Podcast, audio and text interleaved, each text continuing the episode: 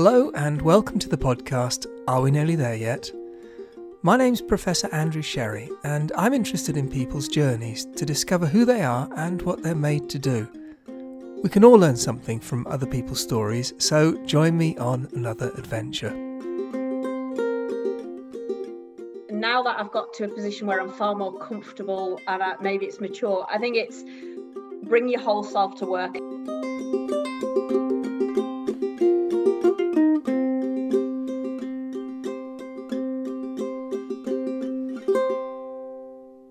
I'm talking to Julianne Antrobus, who joined PA Consulting last year to lead their nuclear growth strategy and is now their global head of nuclear. Julianne also sponsors PA's Women's Network and works with Women in Nuclear on their leadership program. She lives in Southport with her husband David, or Mr. A, and two children at primary school age, Oliver and Lucy. And there's a lot of homeschooling going on at the moment. So welcome, Julianne. a little bit. It's lovely to see you. Thanks for joining me. Oh, thank you, Andrew. I'm, I'm delighted to be here. Great, um, great opportunity to catch up with you. Fantastic. So we were chatting earlier. You grew up in Manchester, and then the family moved to Southport to start a hotel business. So you grew up in a hotel in Southport and went to school at Christ the King Secondary. Uh, tell us a little bit about what it was like growing up there and what you were like at school. Southport, I don't know if you've ever travelled to Southport. It's a beautiful part of the, the country in the northwest on the coast. Um, not a hill to be seen, unfortunately, for my husband, who's a, a keen mountain climber.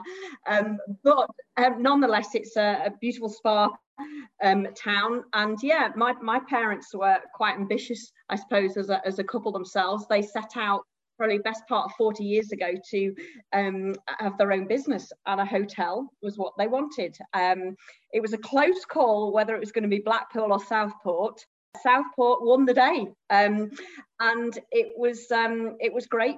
I, one day I'm going to write a book about growing up in a hotel. My dad and my mum and I lose many hours of reflecting on the stories of, of, of a hotel. But, you know, joking aside, um, it's where I learned how to work hard and actually, you know, my parents, it was a 24 7 job for them until you know they'd worked hard enough that we could stop and have holidays and we could have christmases where the hotel could close and it was just family. But you know the first kind of five to ten years of the business they really had to to work it um, but I was everything from the pot cleaner to the changing of the beds to um, serving dinner and breakfast.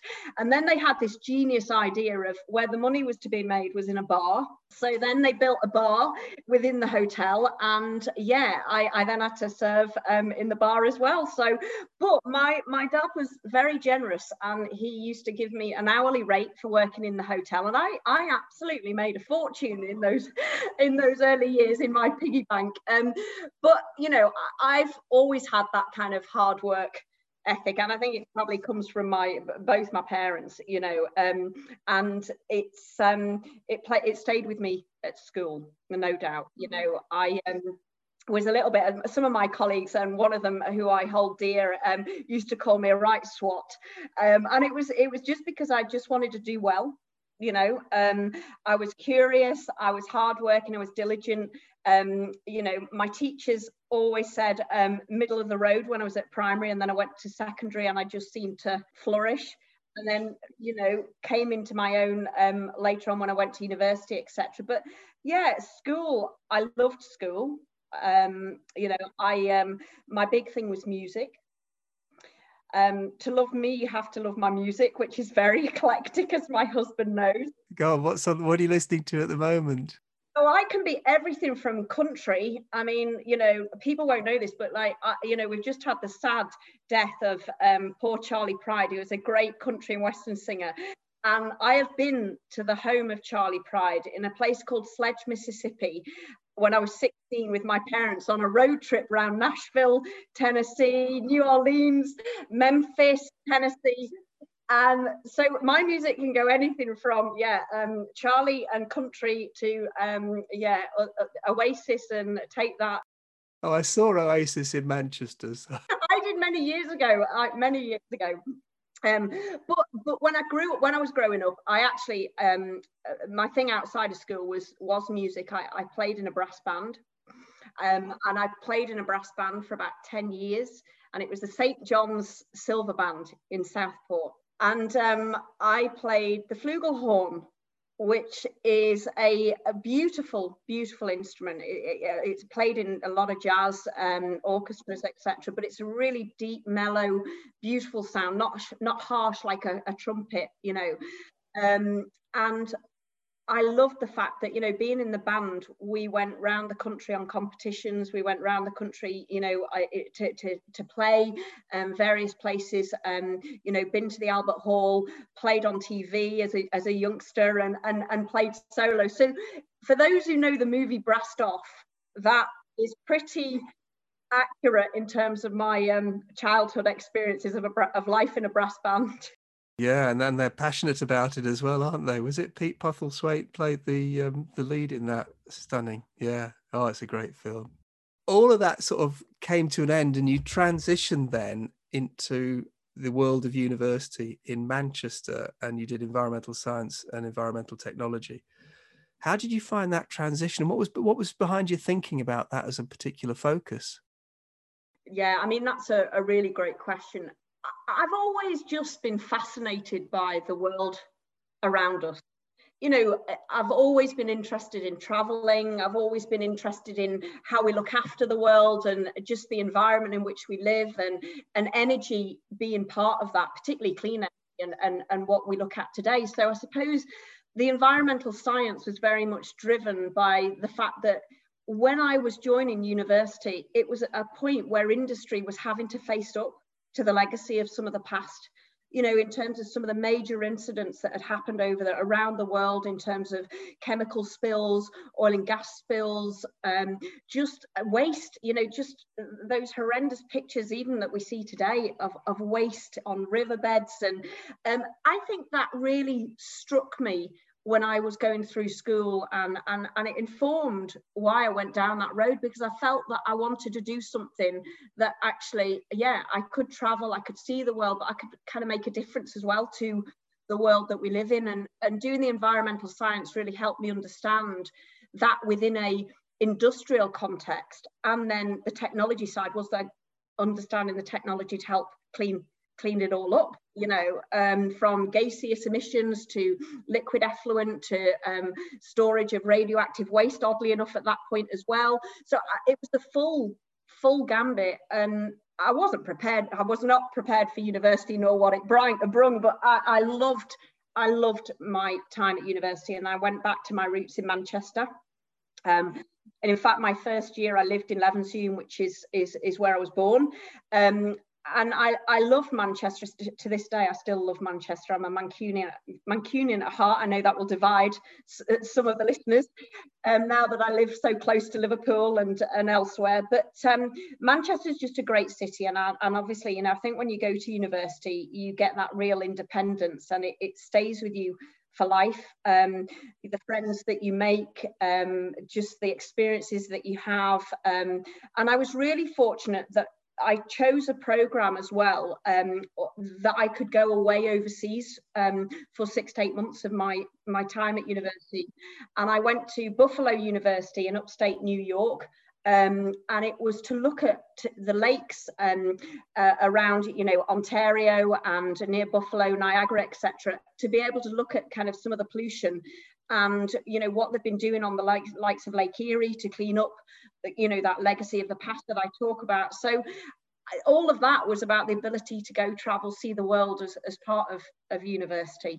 But it was also that it's really interesting what you say about that driver to want to make a difference because often the choices we make are about what we find interesting but you took it to the next stage. You did find it interesting but you wanted to do something where you could actually make a positive difference to the world you know when i um, look at kind of the choices in terms of um, I, one of the things i always say to myself is that i wish i'd become a lawyer. Well actually when i that was only because i used to watch la law and used to really like um, fancy most of the blokes on it but uh, it was just so glamorous. It was so you know but really i'd have been absolutely bored out of my mind actually probably. Whereas um, the the role i've or, or rather the career and university path that I went down got you outside of an office, it got you out into the field, you got dirty, you had to go and take samples and you had to go and really, you know, understand what was happening in the environment. And I liked that kind of being out in the great outdoors. Mm. Yeah, no, it's, it's fantastic that. And so um, you must have grown and developed as a, as a person at, at, university with all those sort of experiences and so on. And then it came to what are you going to do next? So you stayed on, you did a master's in, in the same sort of field. Um, what were your sort of thought processes as you were coming to the end of that? How are you going to, you know, apply what you'd learned and make a difference in the world? Yeah, that's um, that's a really good question. I mean, I think um, I was definitely ready to earn some money that's i was definitely I'd, I'd, done four years of and a little bit more of just kind of being the university um you know sharing a flat and house with everybody and loving all of that. But i think i was ready to start a path and, and, and a career journey. Um and like everybody else you know um we had the graduate circuit come round and and the big blue chip companies come and talk to us. And and actually I had an interim period where I worked for the environment agency before I went into a graduate program. And I worked for the environment agency at a time where they were starting to um, assign waste um, and really understand waste, where waste was going from and to in terms of its consignment from big chemical companies um, to small SMEs, etc. Um, and it was really great working with kind of the Environment Agency to see how that kind of an organisation operates. Um, but that was only ever a stepping stone and kind of whilst I really understood, you know, where did I want to go. Um, and at that time, British Nuclear Fuels was a great you know, blue chip British and global organization in terms of where it had gone. You know, it was in um, uh, Japan at that point, it was in the USA at that point, it was UK, um, it had the relationships with French, etc. Um, and BNFL were looking specifically for people who had degrees in environmental science that needed to come in and help them understand how they mitigate their emissions um, and mitigate kind of you know their impact upon the environment. New legislation had come in through integrated pollution um, control legislation and and actually they needed people that could come in and work with them not only on a radioactive basis but non-radioactive um, advisory roles um, so I put myself forward and, and obviously I, I, went through the whole graduate re recruitment process um, and we, yeah, I was successful, which was tremendous. And um, I got to work um, with Springfields as the first place um, where they manufacture obviously the fuel for the, at that point, the Magnox reactors, but also the AGR fleet. That's right. That's right. So, how did it feel that sort of going? I mean, I've been through that gate many times. Uh, how did you feel on that first day going through that gate onto that site? Massive trepidation. um, but it's a wonderful, I mean, it's a wonderfully welcoming site. I mean, I actually can remember what I was wearing the first day I walked onto that site and the building that I walked into. And, you know, they had a very established and very mature um, radiation protection advisor community, which was where I landed first within British Nuclear Fuels. And, um, uh, you know, it was great. They just welcomed me in, um, showed me all around the different facilities and, and, and the role that they did as the RPAs. But it was literally learning as you went. You were literally learning as you go. Um, but incredible support. Um, but yeah, I, I, was wearing a long navy skirt. I can see it now. I was wearing a long navy skirt and a navy shirt that had a little blue, a little white pinstripe and a, and a kind of cream blazer. And I felt incredibly proud of myself that I'd got this far. And you know, um, but no, I, I, just remember that um, Springfields were just really welcoming, and I have been ever since. Actually, they're a great team. It's a great site. It's a lovely culture, isn't it, there? Well, it is, and, and actually, um, you know, Brian Nixon, who now leads the site, we both were peers at the same time, growing up through the industry. And I, I remember meeting um, Brian and his wife Vicky on the first day at Springfields, and now, you know, he's the MD of the site. So I, you know, there's a, a lot of mutual respect there as well. So, on the graduate program, presumably you had different experiences, you were stretched in different ways. Um, did you start to learn something about not just your passions, but where your skills were, what you were good at, what you were less good at, and that sort of thing? Yeah, it, I mean, it's quite interesting. I mean, I know we joked earlier about um, working in the hotel, but actually, you know, when you go on to a site like Springfields and and you know you're in a seen to be in a management position like a radiation protection advisor. And you're going on to sites where you know the shift working um, it's very male dominated. Um, you know you've got to you've got to really earn your respect. You know you don't just turn up on day one and, and start telling everybody what they've got to do. There's something about really you've got to earn that respect and build the relationships and be able to build relationships at many different levels and with many different people. And you know I, I, I always joke, but the hotel in a way made me more confident because I had to meet and speak to everybody and anybody. You know, I was front of house. My, my mom and dad, like, you know, didn't have me uh, all the time washing the dishes. I, I could communicate with people. And I, you know, one thing that my mom and dad always taught me was never to think that you're better than the man or woman next to you, you know, it, uh, and that has stayed with me forever. Um, and that's massively important. So being able to go on the shifts, and work on the shifts and show that I was willing to get my sleeves rolled up actually was quite a defining moment for me because it showed me that I'm a real team player. As well as leading teams I'm a, I am I want to be part of a team.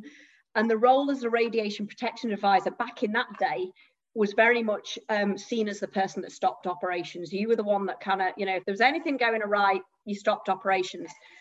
And that really was hard for me because it wasn't in my DNA to just tell people that's it. No, you know, I would find a way to work with them to obviously safety first, n- no doubt about that. And but clearly, you know, there are options to explore and how do we keep the, the, the plant running? Because at the end of the day, we've got to manufacture fuel, and that keeps the lights on. So how do you so so actually I, I kind of went full circle in realizing that maybe the role for me wasn't being the um uh gamekeeper it was actually being part of the team and and getting the sleeves rolled up. And and i did work with the teams on the shifts to manufacture fuel for the for the reactors um, and probably the best experience i could have ever had. I really like what you say there about the people side of it and what you learned in the hotel, how to relate to people, because it's one of the biggest lessons you learn, isn't it? Everyone's different, and you mentioned different sort of roles within an organization and that ability to come in and connect with people that you'd grown up with in the hotel. It's really good to hear how that made a difference. But then the other thing you said about you almost being the enabler to work out the safe way of doing what you needed to do and not being the policeman that would stop things. So that combination of we've got to work together. We've got to find a way to do what we need to do safely so let's work together to do that. What a fantastic combination well, I think, I mean, I think that has been one of the key things and stayed with me throughout my career in being, um, you know, collaboration is absolutely key. It doesn't matter whether you're working within your own teams, but working with clients, working across cultures. You know, I've had the privilege of working, you know, we mentioned Japan to, to Europe to the USA and, and, and, and everywhere in between. And, and actually being able to bring those different cultures to work collaboratively as well um, really important i think. It is and it also brings you know different cultures bring diversity and different people and characters bring diversity and actually that that ability to see a problem from lots of different perspectives with different sorts of people in a diverse community always gets a better outcome and, and tests the the resilience of the approach that that, that you're going to take to to address a problem you know really interesting so i'm going to take you on a couple of years and and to this particular year you had uh, and a secondment as a special assistant to to the chairman of BNFL. Tell us how that opportunity arose and what was it like? Um, so it's really funny how um, we were talking about my first day at Springfields, and on this first day, I vividly remember, and I know his name. It was a gentleman called Steve Curran, and he worked in our um, kind of accountancy team, uranium accountancy team. And he said to me on my first day, we'd obviously all had conversations and stuff. And he said, You're going to work for the chairman of BNFL. And it meant absolutely nothing to me, nothing to me. And just let go. Five years later, I I did get a call from our head of HR, um, and he uh, said to me, Julianne, we'd like to put you forward as the Springfields nomination to go and work for the chairman of BNFL. And I kind of was like, really really so we joke in the industry now about the bag carrier and um but wow what an opportunity um i didn't think for one minute i was in with a chance. I i was just pleased to even be nominated to be to be thought of in that like you know regard with the this the springfield's lead team.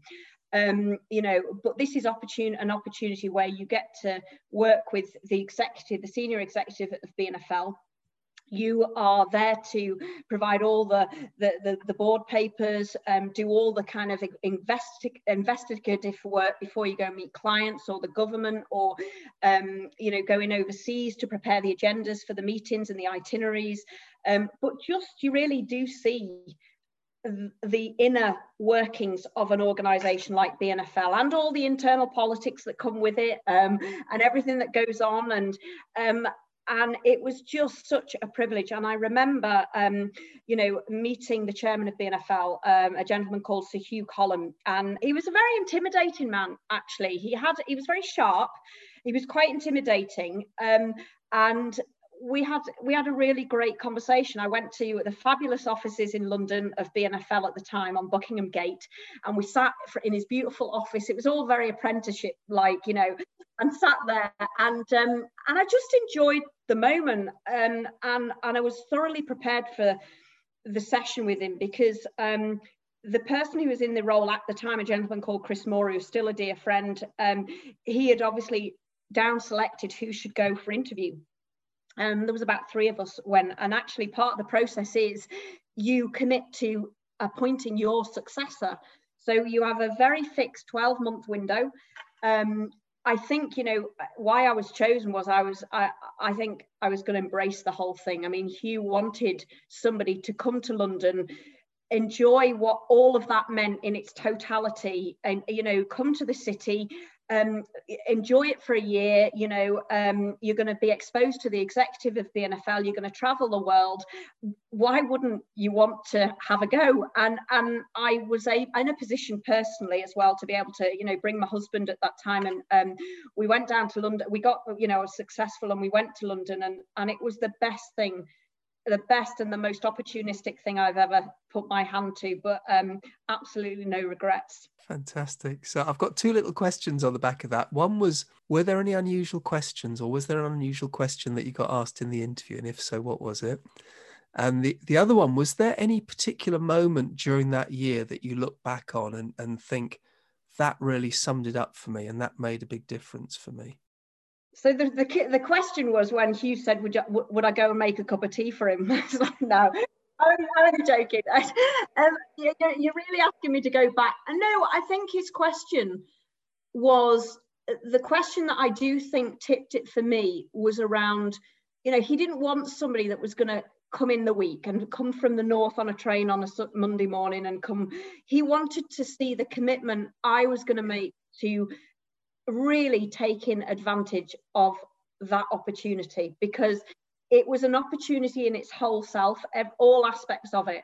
Um, and he didn't want somebody that was going to come on a Monday morning and stay in a hotel for a week for a week and be miserable and then go home on a Friday. He wanted everything that came with the role to, for that individual to really lean into it and take advantage of it. So I, I think because I was willing to do that and I, that I was throwing myself 110% into it, then then that was, you know, um, and I think I think to your second point, the bit that sums it up for me, um, Hugh was a very private person. He was a very personal personal person, and, and um, you didn't really get a lot of time for feedback and it was all very it was quite transactional because he was a busy man. I mean he was the chairman of, of a global organization.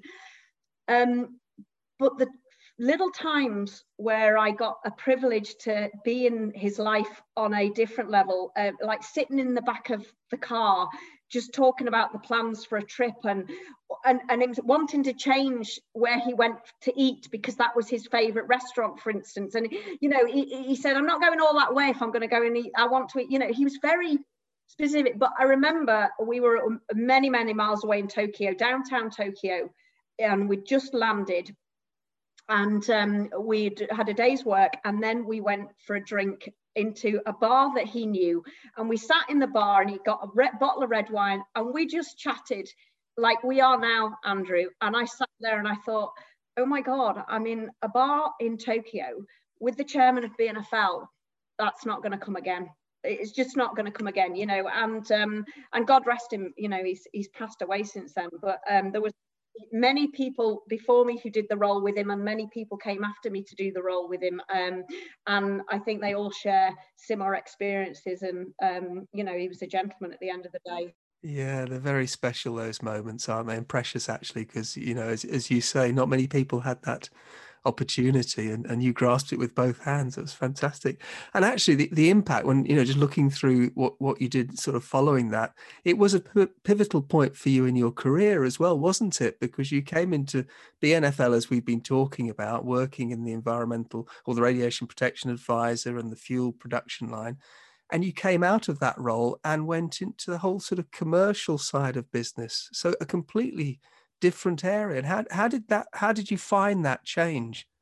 Yeah, I mean, your words are absolutely right, Andrew. I mean, it was absolutely pivotal. Um, one of the things with those roles is the network that you get access to. And I had the privilege of getting access to some of the greats in the time that I was in BNFL, you know, names that others may know or not, but, you know, David Bonza Suey and um, Ian Edwards, um, uh, um, Brian Watson, who led Sellafield, and uh, people that I would genuinely call leaders of the industry and go to war with. I, I mean, I genuinely would. And what that role gave me was, first of all, access to those individuals. You know, I, I had to be in a position that I built a relationship with each and every one of them that I could pick up the phone to them because you would ask me a question and expect me to have the answer.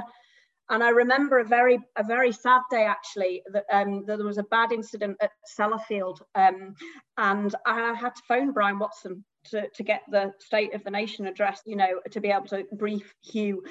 Um, and it was just your ability, and I suppose it goes back to what we talked about the hotel, your ability to pick the phone up, connect, have a conversation, but able to get, you know, the real brief to be able to go back with confidence to tell um, Hugh of, of what's happening. These are the next steps that are being taken. Because he then had to go and brief government. You know, it was a cascade of um, that went down and straight back up. Um, but because I invested a lot of time in building those relationships, you know, the Mark Morants of this world that's now, you know, led Magnox and then gone on to Energy Solutions, etc. You know, people that I had invested time in that year to build those relationships, they have just stayed with me and changed then my opportunities thereafter because really it was up to me to choose where did I go after that that kind of year you know? Um, and, and I think that's why I, I saw how the inner workings of BNFL operated and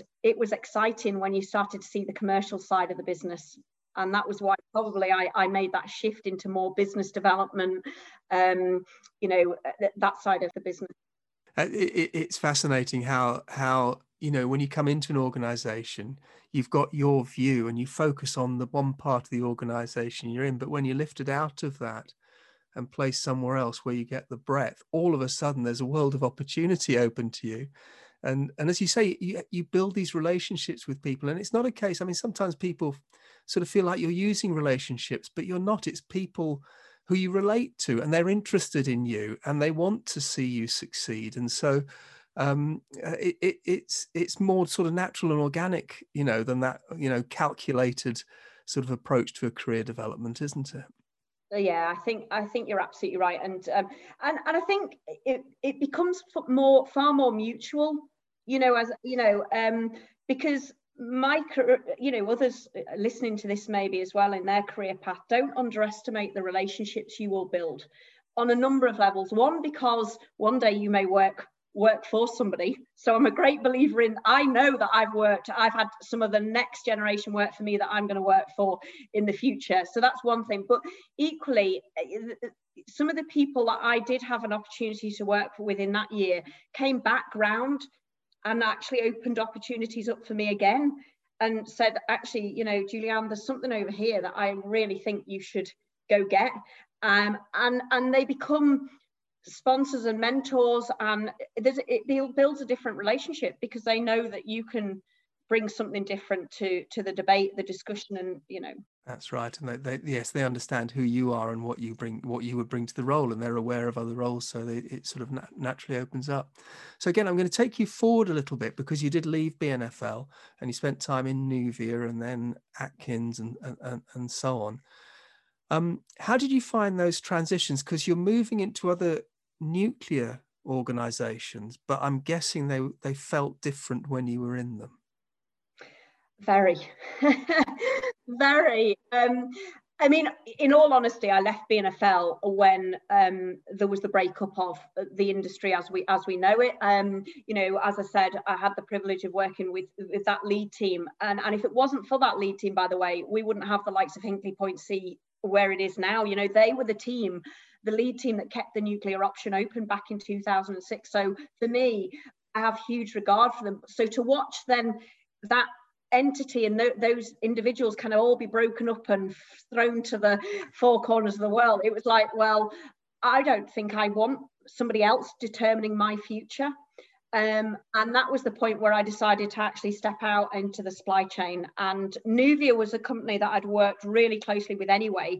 It for a number of years. They were they were NUKEM then, um, but they did some incredible work around uranium trading around the world and and um, you know decommissioning. And um, they were looking to grow their business. And I really wanted to get those hard kind of business development skills and go out and really understand how do you grow a business? How do you go out and bid and position and um, win and then help kind of set the teams up to deliver? And, and, and that was, yeah, it was a very different mentality to be BNFL. I mean, you know, Nuvia then was a contracting um, organization. So very different, very different. Um, and I stayed, I stayed with um, Nuvia for for best part of four years, and and um, some would say timing was good or bad. However way you look at it, I, I, I kind of got my first kind of statutory board position um, in 2009. Um, at the same time, I had my first son, um, so it was it was like one of those kind of yeah, let's go for this, and that was tough. You know, the world wasn't ready for um, the whole part-time inflexible you know leader you're, a leader you, you need to be here and visible. And um, and that was tough because i didn't have a family to not be here for them as well. Um, and uh, yeah yeah it did question and i did ask myself well what what what do i want to do with this? How do i want to take this forward? How did you manage that? Because i've talked to other people and, and it's it's a real tough one and a very personal one, isn't it? This balance between family, children, and what can be all consuming world of work. How did you find your way through that as a family? Well, well, as a family, I mean, I've got tremendous support. I mean, my husband is a teacher, so you know, it's a choice we've made that you know I am the one that can travel, um, and and and you know, because of the nature of the role that I do, it does require me to be away from home um, in the week, etc. And and my husband was always here, and we've got my parents close, thankfully, um, who are a great part of the team.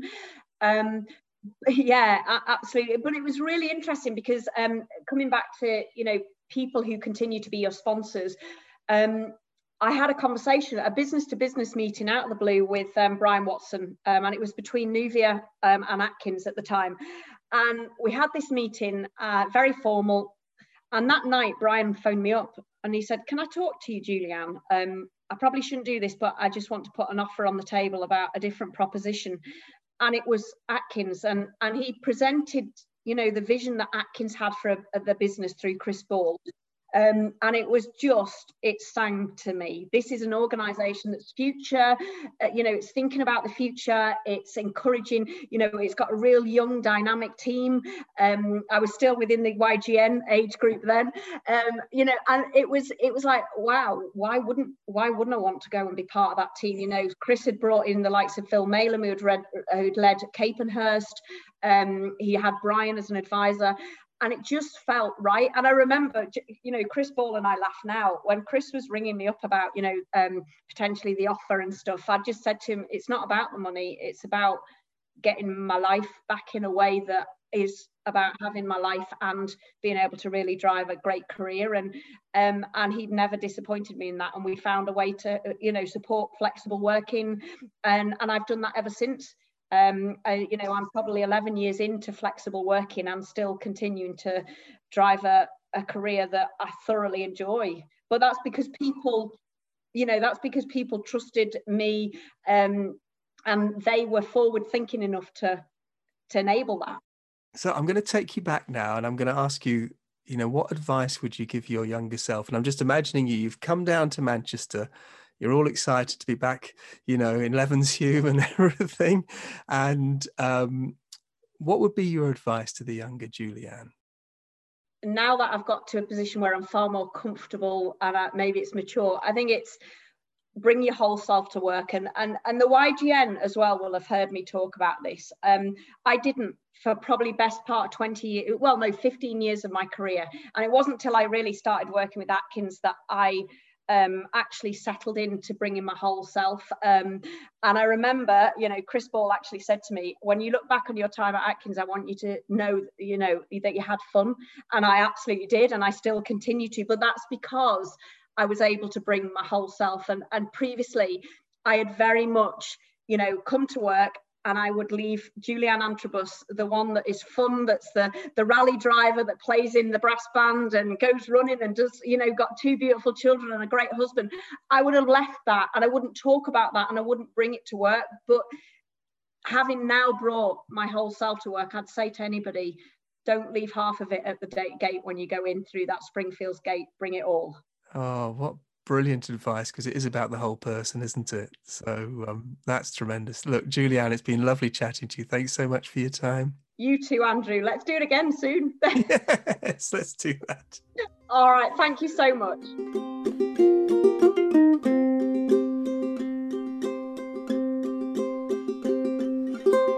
If you've enjoyed this podcast, to help others enjoy it too, please subscribe on your podcast platform of choice and don't forget to rate and review. Thank you.